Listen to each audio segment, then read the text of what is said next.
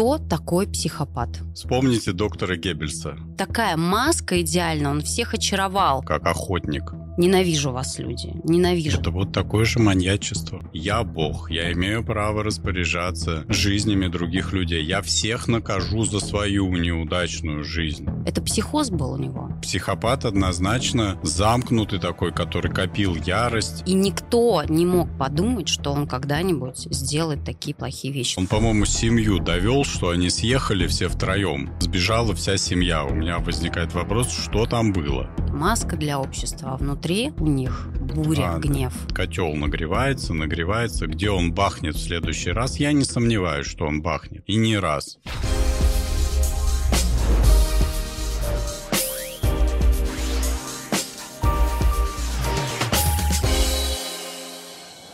Это news точка ру и подкаст «Надо разобраться». Сегодня мы поговорим о скул-шутерах. И у нас в гостях психиатр, врач-нарколог Василий Шуров. Василий, здравствуйте. Здравствуйте. Василий, ну кто такие вот скул-шутеры, стрелки, что ими движет? Тот, кто ответит на этот вопрос, наверное, получит Нобелевскую премию. Мы знаем, что американцы это очень продвинули эту повестку. По сути, благодаря Колумбайну возникла эта субкультура со своим пантеоном, со своими огромными веб-страницами, куча документалистики на эту тему, художественные произведения, книги.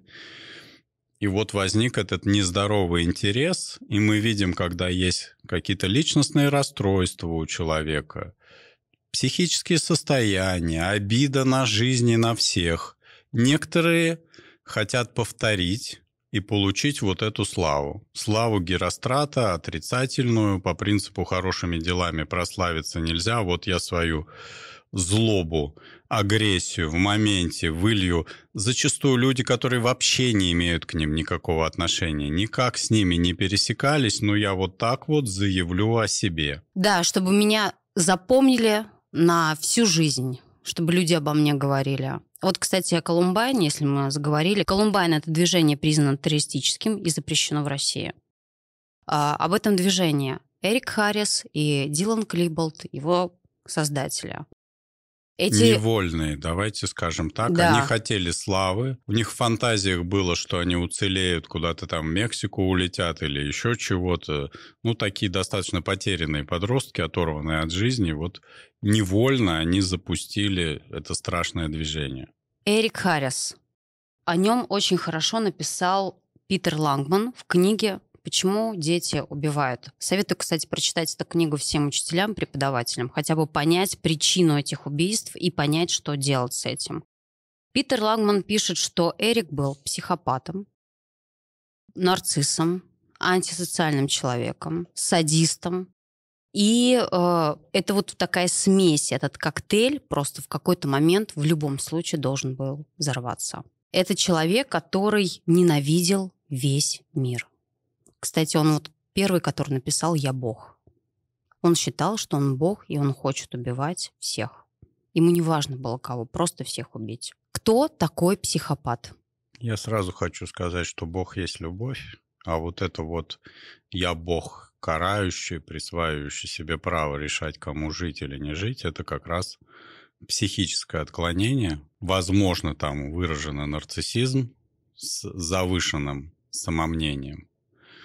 Термином «психопат» мы сейчас не пользуемся. У нас идет эпоха дестигматизации. Считается, что психопат – это обидное слово, поэтому мы пользуемся понятием расстройства личности. Всех, кто раньше назывался психопатами или врожденными преступниками, сейчас это называется антисоциальное расстройство личности. То есть человек ставит себя выше морали, абсолютный эгоизм. Вот если вспомним наш с вами чудесный разговор про маньяков, мы там типы реагирования.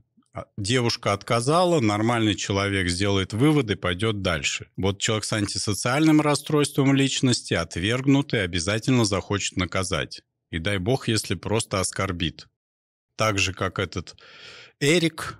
У него тоже были огромные проблемы с девушками, он все время там писал о своей сексуальной неудовлетворенности, то, что его претензии не воспринимаются должным образом. В фантазиях он там описывал, что он с кем сделает. Ну вот, в конце концов, накопилось и проявилось. Хочу добавить, что Эрик и Дилан были из хороших семей. Хорошая такая средняя семья, любящие родители. То есть там никто не унижает, никто не оскорбляет. А Эрика вообще любили родители, как бы, хотя он был с какими-то своими там недостатками, впалая грудь, нога, проблемы с ногой. Вот тут я хочу очень подчеркнуть дефект. Вот эта история расового превосходства, увлечения нацизмом. Вспомните доктора Геббельса. Короткая нога, прыгающая походка, впалая грудь. Вот как-то люди, имея физические дефекты, становятся очень одержимыми идеями превосходства. Интересно, я об этом, кстати, никогда не думала. Ну, вот, как мне бы, кажется, да, прям прямая сходство, параллель. Да, да, да. Тот же доктор Геббельс, расовая теория, правильная жена Магда Геббельс, истинная арийка, ну, тянула его все время на женщин не арийской теории, и он все время имел с этим проблемы. Ну, физический да. дефект оказал на него влияние, он озлобился. Он озлобился, но он, получается, внутри был очень закомплексованный. Сто процентов. А снаружи он был таким нарциссом. Я Это и есть лучшая. Проявление комплексов. Доказать свое превосходство, сделать что-то такое. Не пользовался должным авторитетом, все время какие-то криминальные выходки для того, чтобы заработать дополнительные баллы. Он же в дневниках описывает, как они вандализмом занимаются, обокрали какой-то фургон, куда-то залезли, потом полиция принудительные часы им присудила, он там всех обманул, произвел очень хорошее впечатление, он всем этим гордится, описывает, какие все недочеловеки, а он вот такой сверх, делает, что хочет, и с ним ничего не случается. Кстати, вот насчет а, то, что всех обманул. Питер Лангман говорит о том, что у него была прекрасная самопрезентация у Эрика, потому что он психопаты, они прекрасно себя ведут в обществе. То есть такая маска идеальная, он всех очаровал. И все, какой такой мальчик замечательный. И никто не мог подумать, что он когда-нибудь сделает такие плохие вещи. Но мне кажется, только соседи подозревали, что в нем что-то не то, потому что когда он ограбил фургон, да, вот эти все такие вещи происходили. Понимали, что это ну, не просто такой ребенок, непростой. Давайте вспомним наших маньяков. Давайте. Тоже полное расщепление личности. Когда его ловят, у всех удивление. Приличный семьянин, кто-то бизнесом занимается, ничего не... Вот они психопаты. Может быть, масс-киллинг один раз, а может быть, всю жизнь по одному, по два, по три, пока поймают. И у нас в голове не укладываются эти вещи. Чикатило. Да. Михасевич. Прекрасный семь, как жена говорила, да я его тапком гоняю. Каких восемьдесят человек? Это тряпка. Она не верила. Да и вообще людям было сложно поверить, что такой старичок, добродушный, лесовичок, казалось бы. Да, может такое делать. Вот они психопаты. Это такая маска. Маска для общества. А внутри у них буря, Ладно. гнев, ад. Да. Кстати говоря, его в книге называют «злобное чудовище». Вот это прям злобное чудовище, которое поглощало, хотело убить реально всех, всех убить. И он к себе вот этого Дилана как-то вот очаровал, подружился с ним. И Дилан уже как бы такой доверчивый, депрессивный ребенок, очень депрессивный. Депрессивный, тревожный, закомплексованный, неспособный выстраивать нормальные коммуникации с другими. Ну, давайте честно признаем, он попал под его, под влияние. его влияние. Он ему тоже внушил эти нацистские идеи, как стать сверхчеловеком, самоутвердиться, погрузил его в мир грез. А тревожники, они такие фантазеры, они любят помечтать о какой-то популярности. Вот кто там идейный вдохновитель в этой паре, я думаю, сомнений нет. И Питер, кстати, говорит, он удивляется,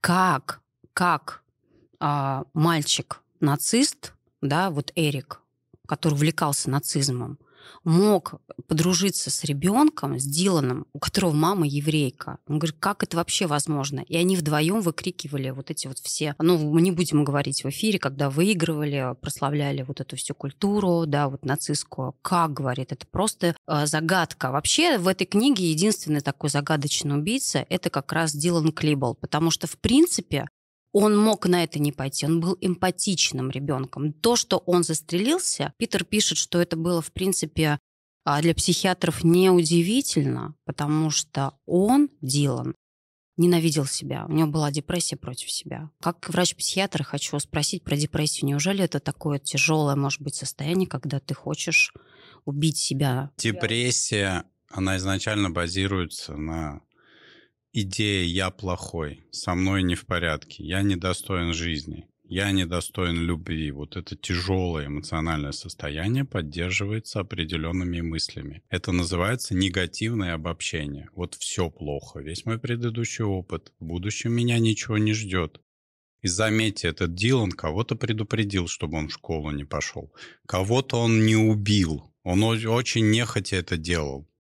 Явно под влиянием другого, который там с помощником шерифа перестреливался и всем руководил, но он был абсолютно ведомый человек, которому не хотелось убивать. Я не поверю, что они одинаково азартно. Вот первый прям азартно, как охотник. И сама задумка в столовой, в час пик, отвлекающий на поле, чтобы вся полиция туда поехала чуть раньше, который сработал. Вот если бы в столовой это сработало, это было бы действительно несколько сотен погибших. Даже исходя из всех вот дневников, нашли потом бомбы в грузовиках, которые должны были взорваться, чтобы полицейские погибли, СМИ погибли. То есть максимальное количество жертв. Это просто ужасно. Это вот такое же маньячество. Вот так вот забрать с собой максимум. Эрик Харрис, он хотел вообще взорвать и Детройт, и Нью-Йорк, напасть на Нью-Йорк, взорвать всех людей. Бред он... величия, вот. Мегаломанически.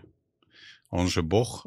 «Ich bin Gott», как он писал на немецком. Помните, на масочке у одного следующего персонажа тоже ведь было написано «бог». Они подражают, косплеят вот этих ребят в чистом виде. Ничего нового предложить не могут. Да, они хотят прославиться вот такими только делами, к сожалению. На мой взгляд, вот США совершили большую ошибку. То, что они этому такую значимость придали, что это была основная тема целый год. Это было раскручено, тиражировано, и это людей цепляет. Вообще вот это произошло в девяносто девятом году, расстрел. А да. В девяносто восьмом было аж три крупных расстрелов в Америке. Три. девяносто девятый тоже большой вот этот, этот массовый расстрел. И да, в Америке, к сожалению, надо было, может быть, эту всю тему, чтобы нам поутихло, да, Василий, чтобы поменьше они говорили. Или я не права? На мой взгляд, это ошибка. Ошибка именно медийная. Вот придать этим людям такую значимость. В том же Древней Греции или в Риме было наказание стиранием памяти. Если человек делал что-то мерзкое, все упоминания о нем просто стирались, как будто его и не было. И это было очень разумно и очень страшно для желающих повторить подвиг Герострата. Что писал у себя в дневниках Эрик Харрис? «Ненавижу вас, люди. Ненавижу за то, что не дали мне испытать столько всего хорошего. И нет, даже не говорите, ну, сам виноват. Это неправда. У вас был мой номер, и я спрашивал. Ну, нет. Нет, не зовите с собой этого стрёмного мальчишку Эрика. Ни за что». Перенос ответственности на людей. Ты подросток, у тебя вся жизнь впереди. Ты можешь испытать все, что ты пожелаешь. Что ты знаешь вообще о жизни в восемнадцать лет? Что ты знаешь о людях? О людях, о справедливости, о чем угодно. Ты надеваешь на себя корону Бога, начинаешь всех судить. Я, я, я, самомнение вселенских размеров. Может быть, это еще такая паранойя, что все, ну, все за ним следят. Украли счастье, да, все за да. ним следят, все ему возможности перекрыли. Ну, перенос ответственности на окружающих, которых он скоро начнет наказывать. Дилан Клиболд в этом плане был совершенно другим парнем. Совершенно. Я, конечно, послушала его маму, которая говорит, что ничего не подозревала. Вы верите маме вот э, его, что она действительно ничего не подозревала? У меня какие-то вопросы возникли. Ну как же так? Все-таки каждый день она видит. Но она говорила, что дома он был один, а в школе совершенно другой. Я думаю, что маме можно поверить. У парня была депрессия, он проходил лечение у психиатра. То есть, наоборот, я так понимаю, у мамы он вызывал жалость, она ему как-то стремилась помочь. Вот ожидать, что депрессивный пациент сделает такие вещи, это очень нетипично. Они в депрессии более всего опасны для себя, потому что там огромный суицидальный риск. Но что он будет реализован вот так, через убийство большого количества людей и убийство себя, это очень редкий сценарий. Даже вот человек в такой депрессии, он не понимает, да, он не чувствует, как бы, что он покончит жизнь самоубийством, а родители, а как же родители? Вот, вот нет, да, такого понимания, как же моя мама, как папа, который меня любит. Так плохо, что самоубийство — это желанный исход. И вы еще должны понимать, что отключается страх смерти. То, что нас держит в этой жизни, ограничивает. Вот когда депрессия, ты не боишься ни смерти, ничего, тебе кажется, это очень хороший выход. Твое душевное состояние очень тяжелое прекратится. Фантазия. У массовых стрелков очень бурная фантазия. А, вот как раз Питер пишет о том, что они наслаждаются этой фантазией, они хотят реализовать. Это как маньяки, вот, которые для них фантазия, вот это вот важно, что он ее поймает, эту женщину, как он, что с ней совершит. И предвкушение вот тут, да, важнее самого действия. Да, да, да. А вот когда уже испытывает, когда уже делает это действие, то получается кайф, я сделала. Когда это. Мы говорим о маньяках, там же нарастает вот эта неодолимая потребность, ну, как у зависимых людей. Он может какое-то время держаться, но все равно влечение нарастает, нарастает, и поведение становится компульсивным. То есть отключается голова, человек уже делает на автомате. Здесь та же самая история, когда мы говорим о маньяках. И стрелки массовые, у них тоже идет подготовка, они полностью погружаются в эту идею. Там очень много этапов реализации. Получить оружие, сделать взрывчатку, все распланировать. Еще это нужно быть абсолютным штирлицем, чтобы не запалиться ни на каком этапе. Поймать в моменте, чтобы было максимальное количество людей на ограниченной локации. Они все ведут дневники, все пишут манифест. Очень много игровых моментов, когда агрессивные компьютерные игры, там они как-то утилизируют свою агрессию до поры до времени. То есть вот масса объединяющих моментов, и, конечно же, я бог, я имею право распоряжаться жизнями других людей. Я всех накажу за свою неудачную жизнь, за все свои обиды. Да, к сожалению, это так, и это остановить очень сложно. Давайте мы честно признаемся, что после того, как была введена мода, благодаря американским СМИ, это остановить невозможно. Периодически будет случаться человек, который будет получать эту сверхценную идею и будет ее реализовывать. Нравится нам не. Вот вчера, читаю по новостям, в екатеринбургской школе подросток с пистолетом пришел, угрожал, там всех пугал. То есть у нас все равно нет никакой защиты. Сегодня девочка, ее предотвратили, так скажем, вот это массовое убийство, потому что она хотела прийти в школу в Балашихе и там устроить вот этот вот Колумбайн. Ну вот о чем мы говорим. То есть эта идея витает, периодически будут люди, которые из мира грез переходят в мир действий, и это будет случаться. В Америке это эпидемия.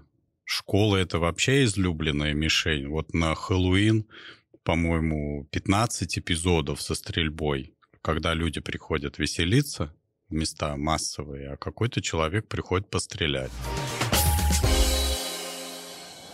Давайте тогда поговорим про наших стрелков. Вот семнадцатого октября две тысячи восемнадцатого года студент Керченского политехнического колледжа Владислав Росляков пришел в свой колледж.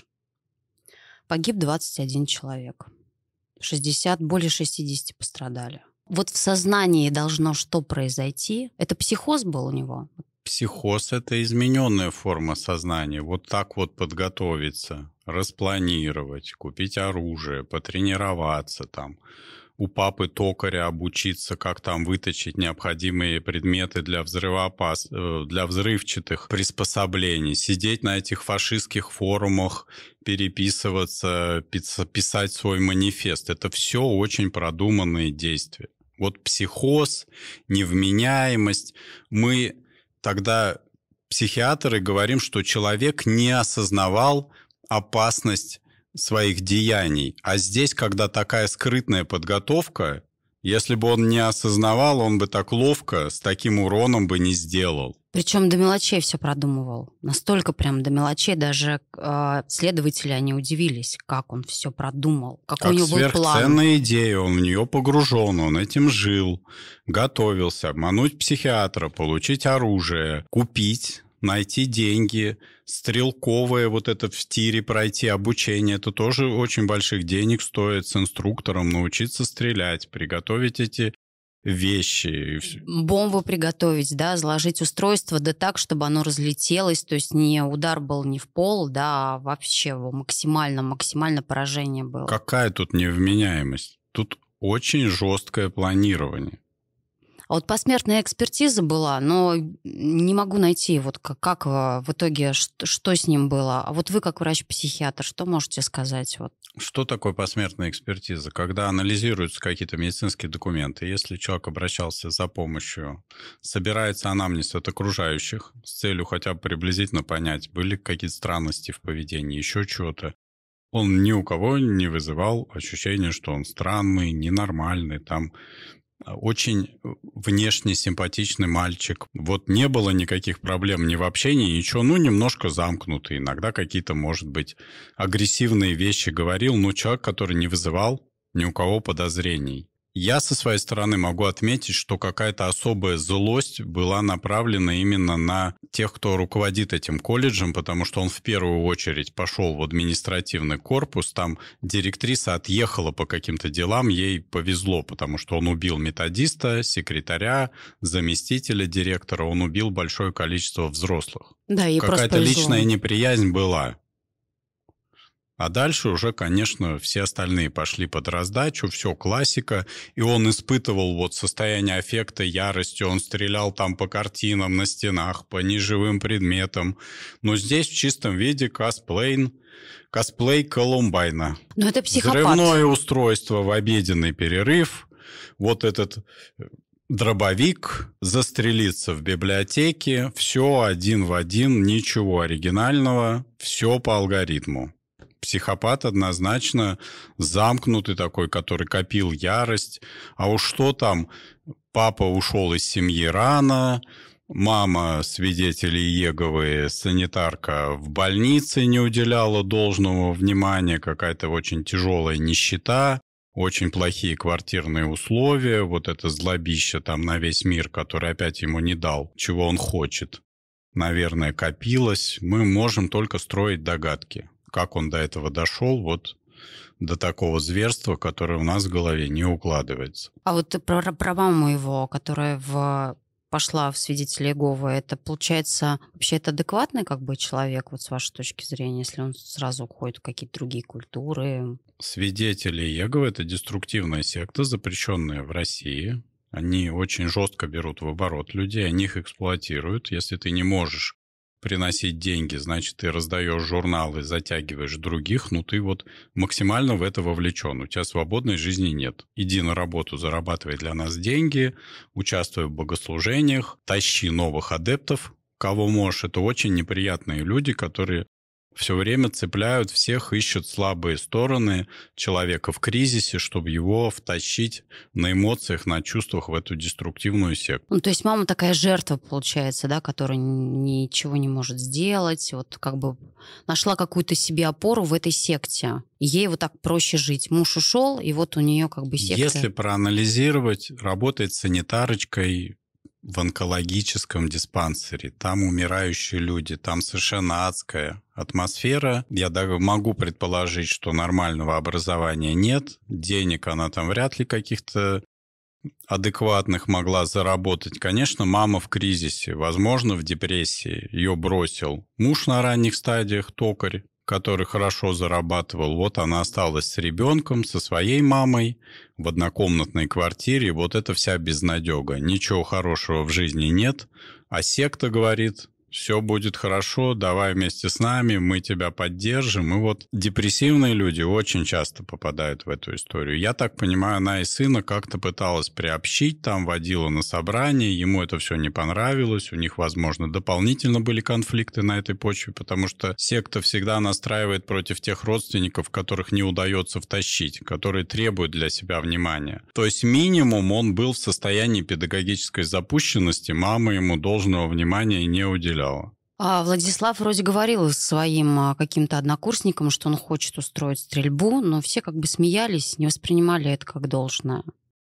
А вот у меня вопрос. Получается, если ребенок вот так говорит, я хочу расстрелять, я хочу убить, он как бы просит общество его остановить, остановите меня, пока вот я не совершил. Как некоторые маньяки писали, поймайте меня, я не могу остановиться, кровью на зеркале. Я думаю, что да. Он подает сигнал о своем неблагополучии, и если вовремя вмешаться...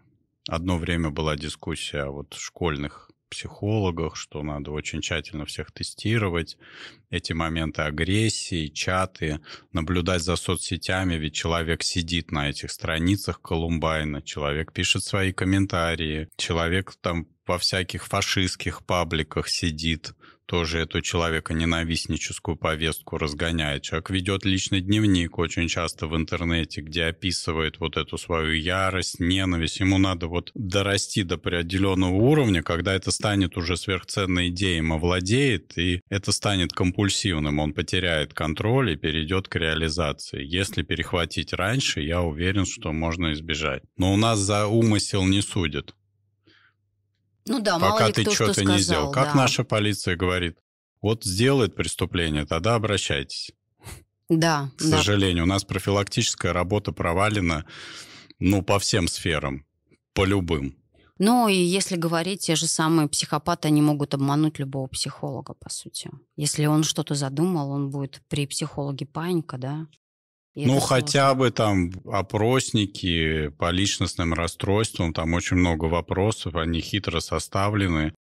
Если человек не подготовлен, это будет выявлено. Ну, кто будет заниматься? Опять мы упираемся в этот вопрос. В школах вот сейчас вся повестка, опять уровень насилия резко скакнул. Какие-то этнические банды, какие-то разборки, унижения, насилие. Каждый день у нас, ну, каждый день я утрирую, но очень много новостей о неблагополучии в школах. А школы функционируют по принципу все скрывать, замазывать, не признаваться, не выносить ссор из избы. Если какой-то школьник напишет в соцсетях, там начинается травля того, кто пожаловался, и вот мы видим результат. Этот котел нагревается, нагревается. Где он бахнет в следующий раз? Я не сомневаюсь, что он бахнет. И не раз. Ну вот пока вот так... Ну, ведь с маньяками очень много похожего. И очень структура личности, и зверство, и бессмысленность с точки зрения здорового человека, то, что они творят. Часто, вот особенно про наших российских стрелков, пишут, что это был тихий ребенок. Его никто вообще не отсвечивал. То есть мальчик, да никто бы никогда не подумал. Вот такой тихий подросток, это вообще нормально? Или стоит присмотреться? Вот когда он чурается всех, не подходит никому, ну, такой какой-то на своей волне. В тихом омуте. Да, это должно вызывать определенные вопросы, потому что в подростковый период ребенок накапливает социальные навыки, активно общается, где-то даже и что-то нарушает. Хулиганит. Выставляет, да, понимает, что такое социальные границы, нормы. Вот надо пройти эти стадии. Никто не родился правильным. Это нормально хулиганить. Если какой-то замкнутый ребенок, живущий в мире грез, с непонятными увлечениями, не дай бог, с какой-то фашистской идеологией превосходства, увлекающийся всякими стрелялками, увлекающийся оружием, посещающий все эти сайты Колумбайна, тоже там пишущий свои комментарии, это минимум должно насторожить. Если мы вспомним этого казанского стрелка, он, по-моему, семью довел, что они съехали все втроем. Да. Его одного оставили в квартире. Вот этого скромного, неприметного мальчика, от которого сбежала вся семья. У меня возникает вопрос, что там было? Да, и я даже слышала такую историю, что когда за несколько дней до вот этого прихода в школу он пришел домой к родителям, был младший брат дома, и он испугался, он не открыл ему дверь. То есть настолько его боялись родственники, представляете? Это такая уже как бы твой ребенок приходит. Он уже себе не принадлежал, он был в, в крайней одержимости, он уже был бог, готовы всех карать. И родственники, очевидно, это его настроение считали. Очень жаль, что они не обратились к психиатру. Сослагательного наклонения нет. Они не обратились к психиатру. Деточка любимая поставит на учет, еще что-то сделает. Тут миллион страхов. Я всегда таким родственникам говорю, ну а убьет кого-нибудь, вам легче будет, что вы за помощью не обратились.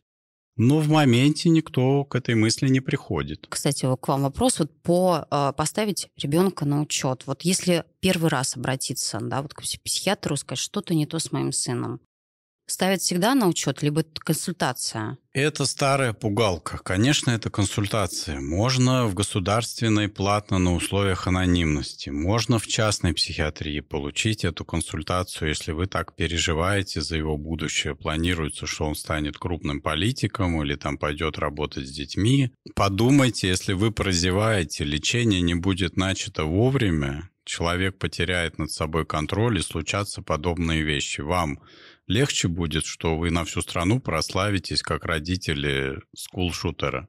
Но даже с этой точки зрения я молчу вообще о здоровье, что он в опасности, надо что-то делать. Ну. Хотя бы обратиться к психологу, и тот бы дал направление к психиатру, допустим. Хотя бы что-то делать. Да, пусть это будет психолог для начала, который проведет тестирование, поговорит, ну, обманет он или чего-то, но вы начали движение, вы уже, я как говорю родителям, вы должны быть со своим ребенком на одной волне. Любые странности, феномены необъяснимые. Наркотики – это какое-то антисоциальное поведение, психическое расстройство. У нас дебютирует шизофрения в достаточно раннем возрасте. Отслеживайте. Если вы что-то не понимаете, что с вашим ребенком случилось, идите к специалисту. Не тяните. Тут как с кариесом, да? Да. Можно и до сепсиса добегаться, и помереть от зуба. А смысл? Кого ты обманул? Кстати, вот в этой книге психиатр, он пишет о том, что... А он психиатр или школьный психолог? Вот ну, это. Психолог, да, клинический Просто психолог. Просто давайте мы работает, да. разницу дадим. Психиатр – это человек с медицинским образованием, который имеет право да. работать с психологией. Но он клинический, клинический, клинический тоже клинический. да, имеет право работать, работать с патологией, согласен. Да, да, клинический психолог, который работает в... психиатрической больнице с детьми и подростками, как раз выявляет этих стрелков. Это вот Питер Лангман, и он пишет в своей книге о том, что, казалось бы, Америка, психологи, психиатры, люди более свободны в этом отношении. Угу, и оружие но, в более да. свободном отношении. Но, но он говорит о том, что, конечно, какая мать признается, что у нее сын с отклонениями. Практически вот когда один мальчик из этой книги, он застрелил, пошел в школу с оружием, ему до его матери говорили до этого, что с вашим ребенком что-то не то, обратитесь к психиатру, пожалуйста. Мама на всех наорала, накричала, поменяйте психолога, мой сын идеальный, вы что-то сами себе придумали. Ну и что, что он мне со странностями, кто не со странностями? Через несколько дней он берет оружие и идет расстреливать школу. Вот эта история, никогда нельзя защищать своих детей. Если ты действительно видишь, что что-то не то, обратись к специалисту. Это очень тяжелая моральная дилемма. Конечно, ребенок даже больной будет для родителей чем-то святым. Очень тяжело достучаться в этом плане. Безумно. Я тоже с этим постоянно сталкиваюсь, когда я говорю, тут проблема, надо решать. Мне говорят, ну, спасибо, доктор. И исчезают. Мы пойдем к другому психологу, психиатру. Который, да, за деньги нам скажет то, что мы хотим, лишь бы не менять жизнь. Да. Я, слава богу, могу себе позволить максимально честно общаться. Я иногда говорю, знаете, что вы мне не даете возможности вам помочь, не надо оплачивать мою консультацию, я очень не удовлетворен тем, как мы поговорили. Вот лучше вы за эти деньги сходите к альтернативному психиатру. Если он скажет то же самое, пожалуйста, задумайтесь. И такие дети, они очень опасны, когда им не дают лечение, шизофрения. Причем такая вот статистика, что стрелки – это в основном... мальчики. Когда мальчик шизофреник, у него более бурный рост этой шизофрении, более бурные фантазии, чем у девочек. И мальчики-шизофреники более опасны. Мы должны понимать, что основной гормон агрессии – это тестостерон. Когда происходит этот период полового созревания, когда тестостерон зашкаливает, кто-то вот действительно его пускает в любовь, в ухаживание за девочками, а кто-то начинает самоутверждаться, заниматься этим антисоциальным поведением, а за счет того, что те структуры мозга, которые отвечают за прогнозирование, вовремя остановиться, подумать, что дальше, она дозревает к двадцати пяти годам. В лучшем случае мы учимся... совладанию со своими подкорковыми структурами, со своими желаниями, то вот здесь выраженное нарушение, помноженное на тестостерон, помноженное на определенную идеологию, что я превосхожу других людей, я не тварь дрожащая, я имею право, вот эта проблема, которую еще Достоевский обозначил, они начинают доказывать всем остальным.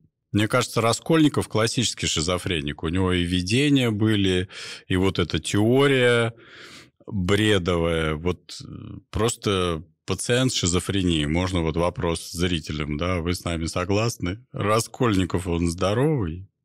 Еще тогда Достоевский нас всех предупреждал. Да. Гениально описал. Ильяз Галявиев, как раз вот мы затронули, что вот от него сбежали все родители, но... Я потом прочла такую информацию, что он отцу уже в тюрьме говорил о том, что пап, ну зачем ты это со мной сделал? Лучше бы ты вызвал психиатрическую лечебницу, я попал бы в дурдом, и там бы я лучше бы лечился. Но папа говорит, как? Как я мог тебя туда отправить? То есть сам уже Ильяз жалеет об этом, потому что он сейчас в тюрьме. Черный дельфин. Самая строгая колония для пожизненных заключенных, самая тяжелая, поэтому у него будет вот будущее, вся его жизнь будет там. Опять перенос ответственности на других. Пап, чего ты меня не отправил? А с другой стороны, он совершеннолетний. Как ты без желания отправишь? Если папа вызовет принудительную госпитализацию, да он сто процентов скажет, какое число, кто он, где находится, какие будут основания у медиков его госпитализировать. Это очень хорошо сейчас папу к этому делу подтянуть. Никто не снимает ответственности, но сослагательного наклонения нет. Ты готовился, идеально все рассчитал, проявил какое-то немыслимое зверство, убивал там младшие классы, первоклассников, второклассников, вот... Теперь ты должен гнить в этом лебеде до конца жизни и быть другим примером. Я бы еще бы какую-то передачу снял, показал, во что он там превратился, чтобы остальные последователи задумались. Как раз журналист Ева Меркачева, она была в «Белом лебеде», вот в своей книге «Град опреченных», она встречалась с Дмитрием Виноградовым. Это вот стрелок, который наш, прозвали его «Аптечный стрелок», кажется. Она с ним поговорила. Да, он осознал. Ну, сколько лет прошло. И он сказал, я согласен с этим приговором. Единственное, что мне не хватает, мне не хватает одиночества. Я, вот он в камере, с, их трое, да, заключенных, он говорит, мне тяжело это все, я хочу быть один. Вот все единственное. Выйти нет, он говорит, я не пишу никакие жалобы, я хочу здесь, ну, я согласен. Я представил себя на месте всех убитых. И тогда мной правил аффект. Говорит, я не понимал, что я делал. Я был не в себе. Вот сейчас я осознал, а тогда я не понимал. Тогда я пошел по деструктивному пути, а лучше бы я выбрал другой, другую участь свою. Лучше бы я развивался. Нет И... сослагательного наклонения. Я этим крокодиловым слезам не верю. Грош цена. Но он будет сидеть пожизненно, все. Он никогда ну, туда сидит, не выйдет. Пусть искупляет. И... Да. Надо приглашать родственников тех, кого он убил. Пусть они ему еще в лицо скажут, что они о нем думают, если на суде не сказали. Никакой жалости в этом вопросе быть не должно. Василий Ильяз Галявиев, когда его поймали, и вот это вот видео, где он кричал «Я бог, я ненавижу». Я вот смотрю, вот, мне кажется, ну, человек не в себе. А с другой стороны, он в перестрелку не вступил, он сразу сдался, оружие положил и лапки поднял. Да. Если ты бог, ты бессмертный, ну давай... Покажи группе захвата, какой ты бог. Как-то очень продуманное поведение. Ну, он там пытался вроде что-то себе перегрызть, какую-то угу, вену. Угу, ну, понятно, угу. что... Но выглядело это было ужасно, конечно. Я посмотрела вот этот псих. Человек себя накрутил. Он совершил массовое убийство. Он на адреналине, на всем этом вот так и выглядит. Это огромный стресс для организма. Как не готовься, очень многие люди не могут переступить этот порог, убить человека. В какие обстоятельства их не ставь. Но вот эта вот грань, он ее все-таки, эту грань... Да, он из мира грез, он это все реализовал, принес максимальный урон, который он мог принести. Да, на этом видео он отказался от матери, кричал, у меня нет матери, нет отца. Это какой-то полный был бред. Вот реально я... Ну, для меня это вот ненормальность. Тут есть два варианта. Он действительно вошел в это состояние аффекта и был немножечко невменяем, а второй вариант — это могло быть продуманной симуляцией, чтобы вот не получить пожизненное. Там же по первой экспертизе в Сербского его признали невменяемым, но потом в Питере поменяли на противоположную точку зрения. А вы вот как а, с этим, то, что поменяли в Питере на противоположную точку? Я согласен, что он полностью вменяем, и такая тщательная подготовка. Вот дождался восемнадцати лет, быстрее-быстрее, разрешение отстрелять, все это приготовить. У него же даже элементарно денег не было, он в, амуницию в Counter-Strike продавал. Он долгое время играл в стрелялки, нарабатывал опыт. Потом накопил там тридцать тысяч, этот помповое ружье стоило или сколько, я не помню, шотган. Ну, то есть подготовка была очень хорошая. То есть если бы был бы человек невменяемый, он бы взял бы нож, там пошел бы да, что-то кого-то. Вот, да, да, быстро попался, а может быть и на стадии замысла, когда начал там делиться, бредить. Ну вот у меня такое ощущение. Все-таки психически больные пациенты, они в разы чаще становятся жертвами преступлений в силу своей, так сказать, неадекватности. Их любят преступники, потому что они уже рациональные части отключены, и очень легко там воспользоваться этим болезненным состоянием. По моему опыту мне вот рассказывают, или мы с вами даже обсуждали, я говорю, я психически больных не боюсь. Я боюсь вот таких людей продуманных, которые планируют, которые к тебе с улыбочкой приближаются. А психически больной, ты видишь, что человек болен, ты уже как бы готов с ним встретиться. Да, я с вами согласна. Я помню вот этот подкаст про маньяков, когда вы говорили, да, что... что это самое страшное, когда это твой сосед, кто угодно, вот волк на тебя смотрит и оценивает, годишься ты в жертву или кого-нибудь попроще выбрать. Угу. Или, не дай бог, на твоих детей смотрят. Это же вообще ужасно. Это катастрофа, да. Как говорил один криминалист, вот хочу родителям сказать, секунда отсутствие вашего внимания, вы об этом можете помнить всю жизнь. Пока ребенок маленький, это наша ответственность. Мы держим в поле зрения, всю работу с ним проводим, мы не расслабляемся ни на секунду. Какой-то беспечности быть не должно. Но школа, казалось бы, такая безопасная, да, среда. Мы отправляем туда детей, мы знаем, что там они под присмотром.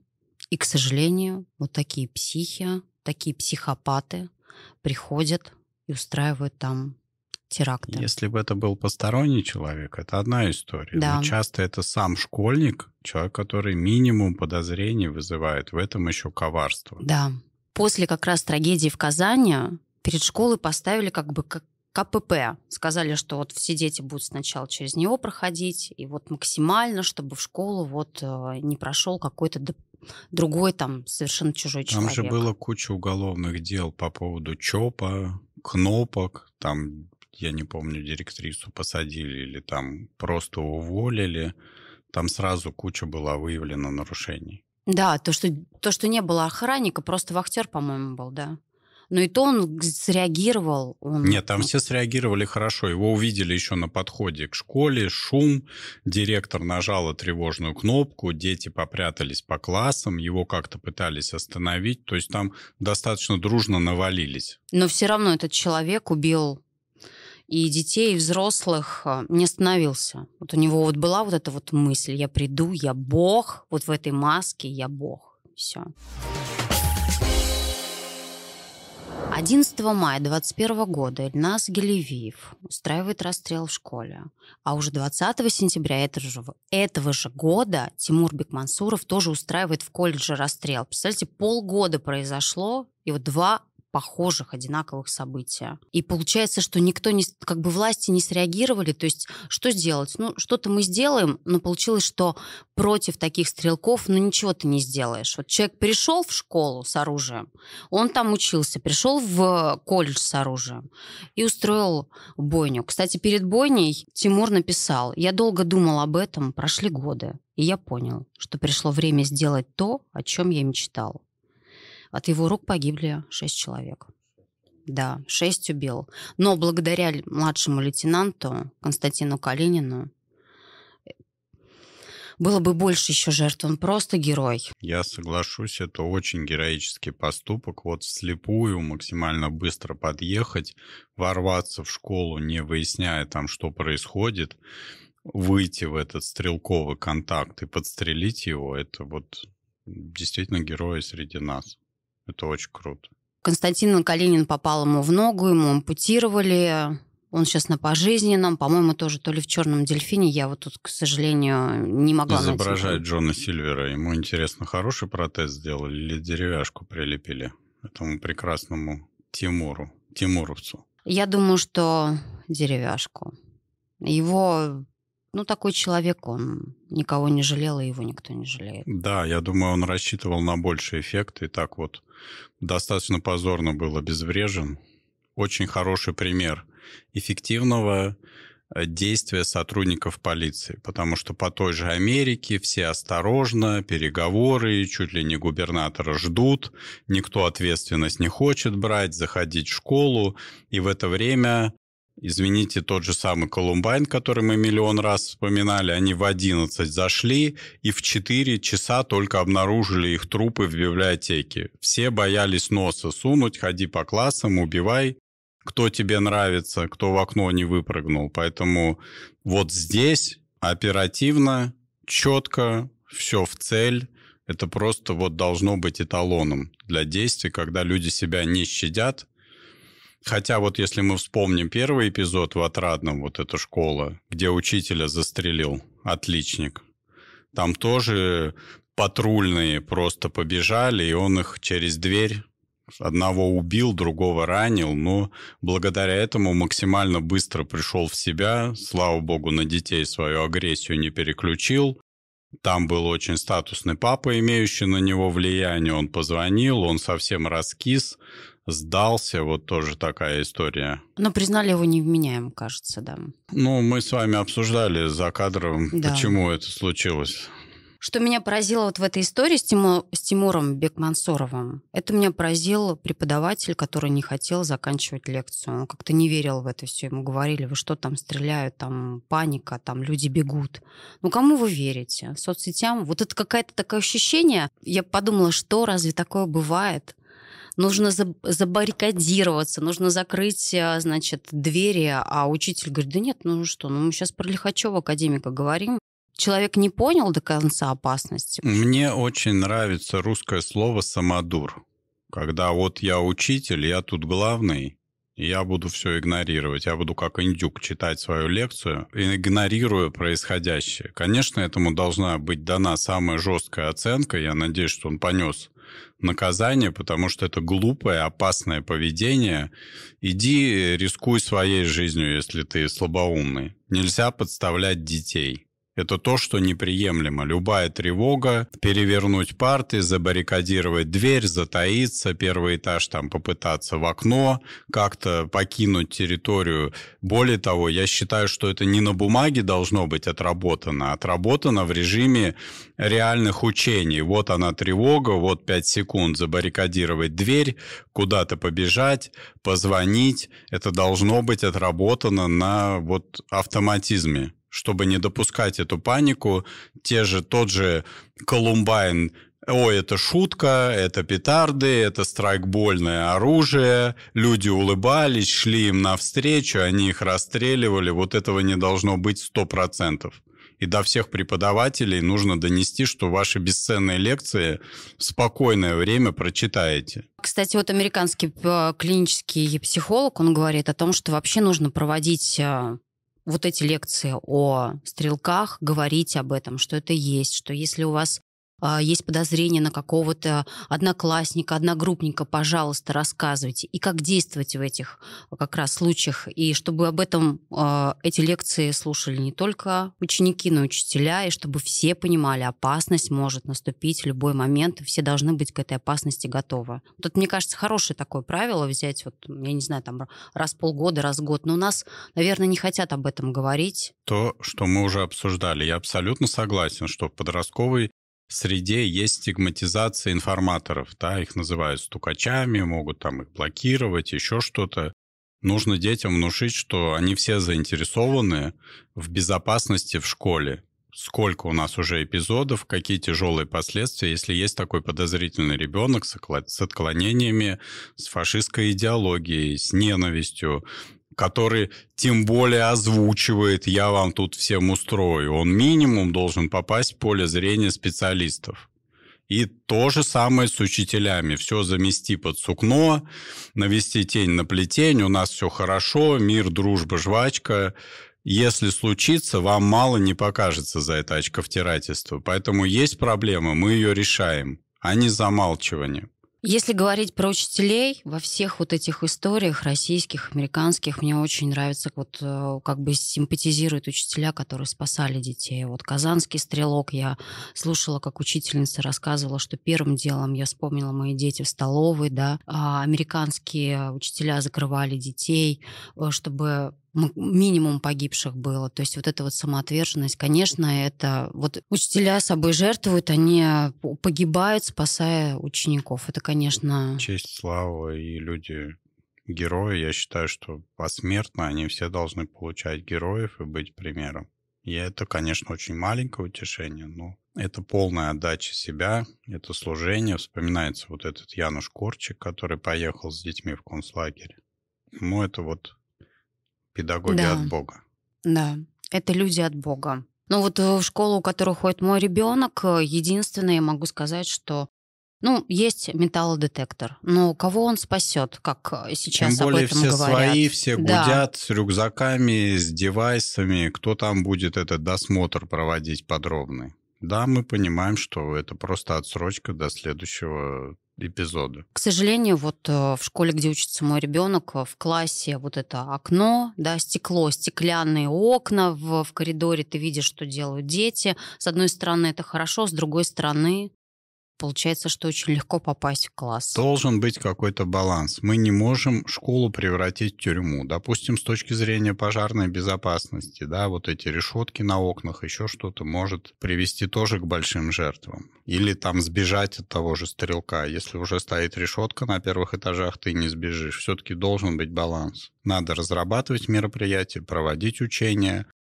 работать на опережение. Не по факту, когда случилось, поехали все министры, дрюкнули на камеру директрису, еще чего-то, стрелочников нашли, их выпороли, постояли с грустными лицами. Надо работать на опережение, выявлять таких стрелков, изучать поведение в социальных сетях, изучать подростков, которые интересуются оружием. Вот он восемнадцать лет бежит за справкой. Быстрей, быстрей, продайте мне ружье. Что это вдруг за такой чудесный охотник, который уже восемнадцать лет без ружья не может? Или там большой шум был до двадцати одного года поднять, не знаю. Подняли, не подняли. Меня эта тема никогда не интересовала, покупки оружия. Но поднимать однозначно.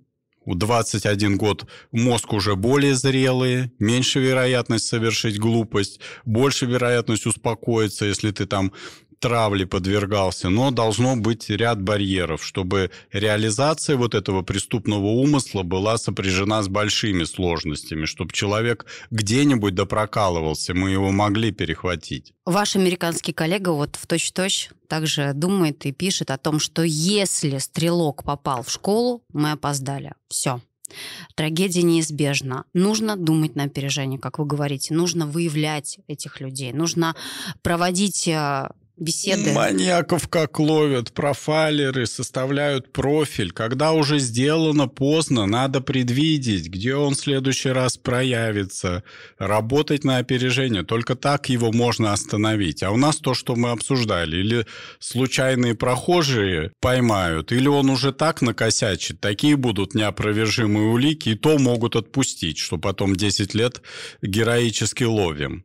Вот да. Я не критикую, но где-то мы слишком жестко относимся на ровном месте. А там, где надо бы этой профилактикой заняться, надо бы не стрелочников наказывать, а глобально решать вопросы. Мы ждем, ну, наверное, какой-то супер кровавой статистики, чтобы начать шевелиться. И, кстати, американский коллега вот по поводу того, как вот это все предотвратить в Америке. Оружейный фетиш. То есть люди просто вот оружие везде, у всех. И как красной нитью в этой книге он рассказывает, почему появились эти стрелки. Да потому что их родители, отцы увлекаются оружием, они дают пострелять. У того же психопата как раз он, получая оружие, он считает себя богом. То есть у него появляется уверенность. У шизофреника ему внутренний голос говорит: класс, давай пойдем с тобой как раз вот расквитаемся со всеми, кто там тебя когда-то обидел или не обидел, покажи себя.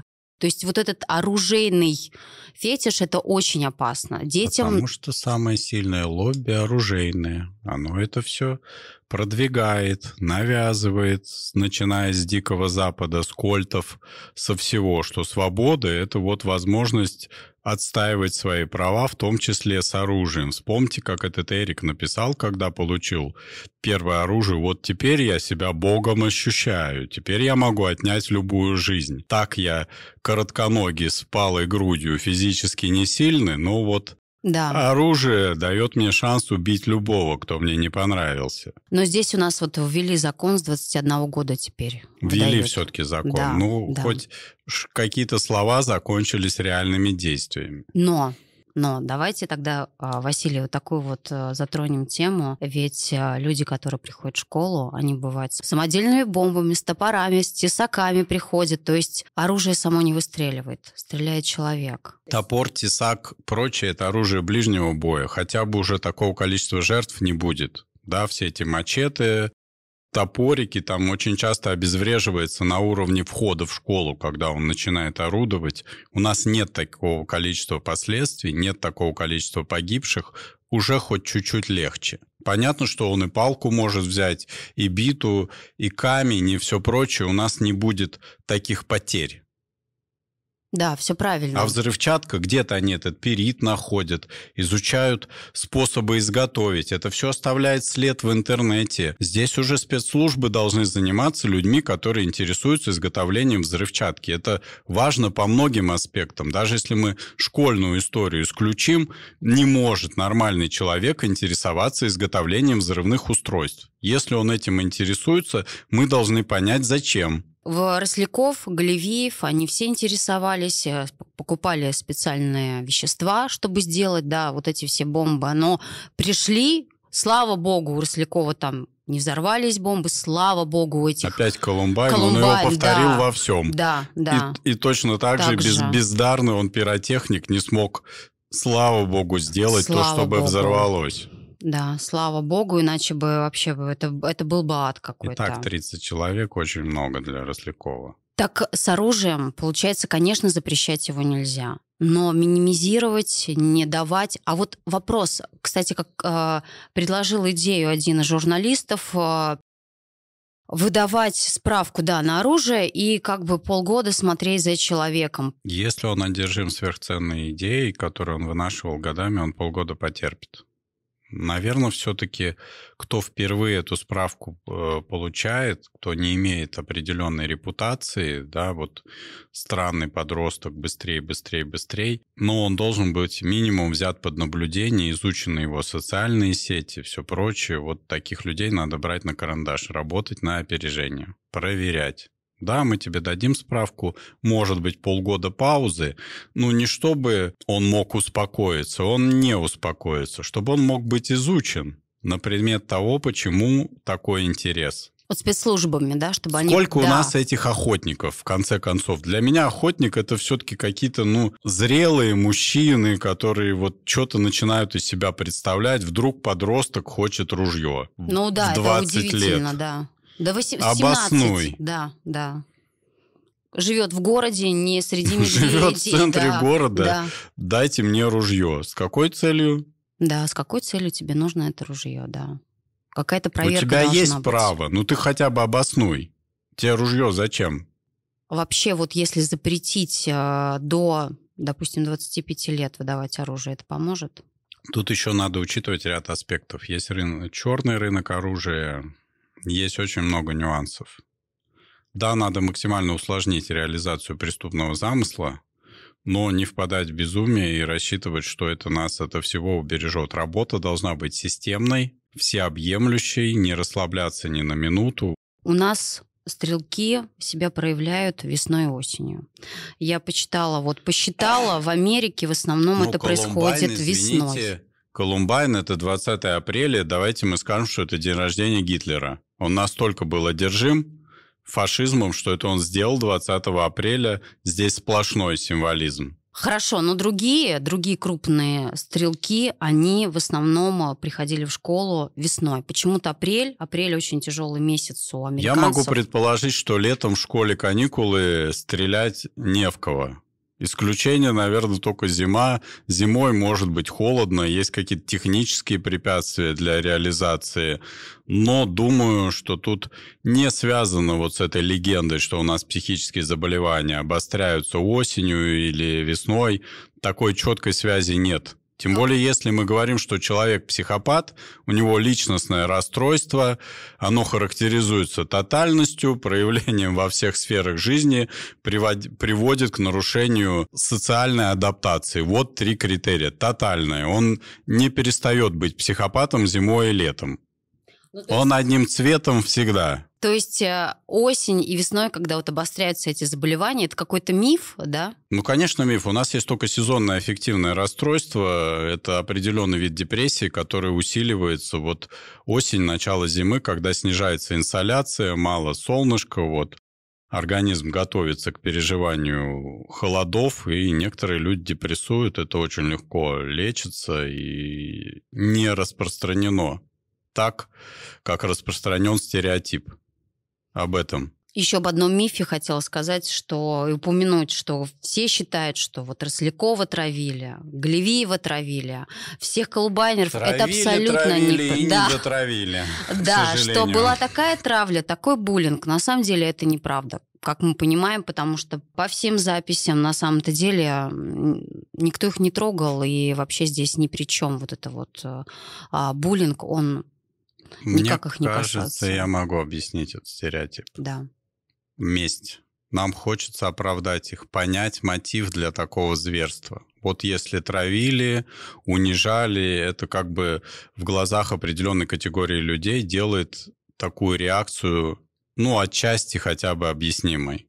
Вот такое зверство. Я с вами согласна, потому что, вот, прочитав эту книгу, здесь есть травмированные стрелки. Вот, допустим, один из них Эван Рамси. Вот здесь его биография. Вот можно по этой биографии написать книгу «Как вырастить убийцу». Он жил хуже собаки. Мне кажется, он вообще... Его ненавидели все. Это ужасная жизнь. И вот тут, когда вот я читаю его биографию, я действительно думаю, ну, понятно, почему он взял оружие. То есть какое-то... Я не оправдываю, но я вот понимаю... Ну, было настолько его а, физическое, сексуальное насилие. Вот здесь вот, может быть, да, вот это вот месть. Вот она месть, может быть. Даже когда мы говорим о мести, о такой дикой, о восстановлении справедливости, есть конкретные люди, которым ты можешь мстить. Идти в школу, убивать первоклассников, какое это имеет отношение к мести? Эван Рамси – это вообще удивительная у него история. Знаете почему? Потому что он всем рассказывал, что он хочет принести оружие в школу, а его одноклассники говорили, ну и что ты принесешь оружие, что ты добьешься? А ты давай провоцировали, провоцировали его, на слабо брали. Давай, хочешь попасть в историю, вот иди застрели. Вот это будет история, вот тебя все запомнят, что ты оружие принесешь, кому ты что докажешь. И он это сделал. То есть погибли два человека, если... Да, он ранил двух учеников, и двое погибли, учитель и ученик. То есть меня вот это поразило, что не было даже какого-то сопротивления. Ну ты что, дурачок, зачем ты это делаешь? А наоборот, да, давай, мы все посмотрим и посмеемся. Вот как вам эта история с подростками, которые, наоборот, провоцируют? К сожалению, вот подростковый период, мы уже частично этого коснулись, это... полный дисбаланс, когда подкорка буйствует, гормоны, у нас есть зацеперы, руферы, экстремальное поведение, какие-то драки в школах бесконечные, выстраивание иерархий альтернативных, школьной, и каждый пытается отличиться кто чем может. У кого нет позитивных талантов, мы видим криминальные истории, причем тоже достаточно зверские, необъяснимые, когда там и убить могут, и покалечить, и это все группой. К сожалению, вот такой возраст. Надо работать, выявлять с антисоциальным расстройством. Ну, здесь, судя по всему, действительно человек был затравлен, и его, что называется, уже совсем дискредитировали, не хочу пользоваться термином, опустили и сказали, вот докажи нам, что ты чего-то стоишь. Взяли на слабо. Да, по так сути. И было. Скорее всего, он бы в силу определенных личностных черт не смог бы эту переступить, но его уже поставили в ситуацию, исключающих какие-то другие варианты, потому что после этого вообще, наверное, вы, ну, затравили окончательно.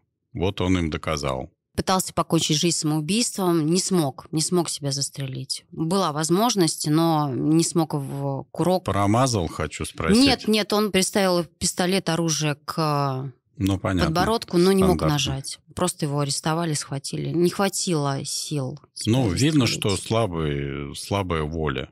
Вот это действительно жертва травли, которую довели, что называется, зажали в угол. Не да. оставили вариантов. Давайте подытожим, Василий. Как максимально избежать скулшутинга? Первое, это надо понять, что это не прекратится никогда. У нас периодически будут случаться такие эпизоды. Должна быть профилактическая работа.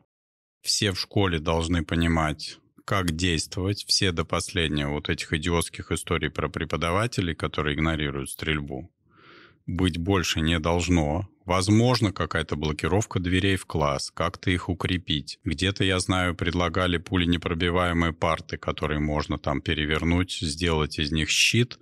Ну вот прям очень сильно включиться в эту историю, продумать максимально. Конечно же, должна быть работа с учителями и школьными психологами на выявление. Кто интересуется этой культурой, носит эти вызывающие майки с различными лозунгами, фашистская идеология, все эти сообщества. Обязательно социальные сети должны мониториться на предмет людей, которые разгоняют эту повестку, затягивают подростков, а мы знаем, что целые есть вражеские направления, которые работают с подростками, вынуждают их там сжигать релейные будки, бросать коктейли Молотова в военкоматы, то есть они мастерски выявляют детей на это способных, мастерски их обрабатывают, поэтому удивляться, собственно, нечему. Мы в интернете должны выстроить четкую систему, подобную китайской, когда все эти вещи будут видны, достаточно быстрые мероприятия будут также быстро предприниматься, профилактические. Оружие, получение оружия должно быть максимально усложнено для подростков. Это сто процентов, потому что даже если он чего-то не планирует, мы понимаем, что это люди, которые еще плохо понимают социальную ответственность и могут его использовать не по показаниям. Вот лучше этих искушений, чтобы не было. Разговор С, э, с родителями, да, если ребенок какой-то странненький. И как раз родителям, тут, мне кажется, важно, родители сами должны не бояться обращаться к психологам, психиатрам. Это у нас с вами очень сильный приступ идеализма. Да. Родители до последнего будут деточку выгораживать. У нас в этом плане психиатрия очень сильно стигмирована, поставят на учет, сделают овощем, испортят будущее. Это, я вот эту вот фигню могу повторять бесконечно. То, что мне в лицо говорят. А как же тогда к вам приходят родители? Все-таки решаются? Как правило, родители приходят не в начале ситуации, когда уже социальная дезадаптация достигает критического уровня. Подросток не может учиться, подросток крайне агрессивен. В семье уже начинаются какие-то последствия с полицией, совсем. И вот приходится решать. И часто это и наркотики, и уже запущенные психические заболевания. И родители говорят, вот мы вчера увидели, как он употребил. А потом, общаясь с ним, я выясняю, что он у них три года под носом употреблял, и никто ничего не предпринимал, не видел. Так было удобно. Просто потом совсем другие усилия, чтобы решить эту проблему. Все предпочитают вот в розовом мире жить, игнорировать. Ты в школу сходил, поел, шапку надел. Вот все участие родителей в жизни ребенка. Никто не интересуется этими кризисами, проблемами в вза- вза- взаимоотношениях.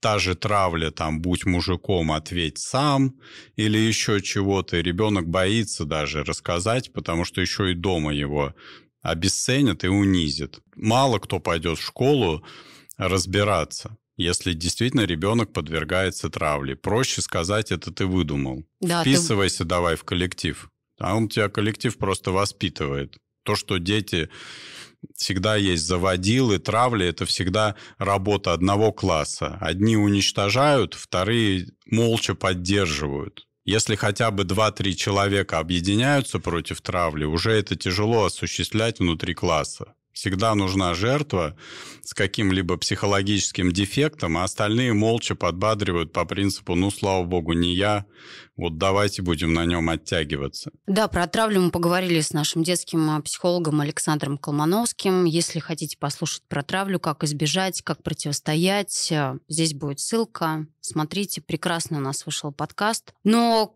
к родителям все-таки я... Может быть, идеализирую, но мне кажется, родители – это те люди, которые живут с такими детьми, которые должны в первую очередь бить ну во вот все колокола и говорить с моим ребенком, Галявиев, что-то которого не мы то. Вспоминали, родители сбежали просто. И тупо ему не открывали дверь, когда он туда приходил. Мы о чем говорим? Владислав Росляков в холодильнике как взрывчатку готовил. Мама даже внимания на Мама, это не обратила. Мама, бабушка, да, да игнорировали даже. Это, странности, оружие. Я считаю, что когда речь идет о подростках, это полностью наша ответственность. Правильно поработать со своими детьми. Не быть равнодушным, если мы видим какую-то проблему, не проходить мимо. Лучше вмешаться. Мы должны работать на опережение. Мы взрослые, здравомыслящие люди должны взять на себя ответственность и решить эту проблему. Полностью вас поддерживаем. Хочется еще какой-то вопрос к нашей думающей аудитории. Вот вы как считаете, что еще можно сделать для профилактики? Что мы упускаем? Да, если у вас есть какие-то мысли, идеи, как предотвратить трагедии, пожалуйста, напишите в комментариях, мы их почитаем. Кстати говоря, может быть, следующий подкаст мы тоже с вами встретимся, обсудим эти меры. Да. Это был подкаст «Надо разобраться». Сегодня мы обсуждали такую сложную тему, как скулшутинг. Ставьте лайки, пишите комментарии, пожалуйста, подписывайтесь на нас. Василий Шуров, спасибо вам огромное, это был интересный разговор. Взаимно, я получил огромное удовольствие от нашей беседы. Спасибо. Всего доброго, до свидания.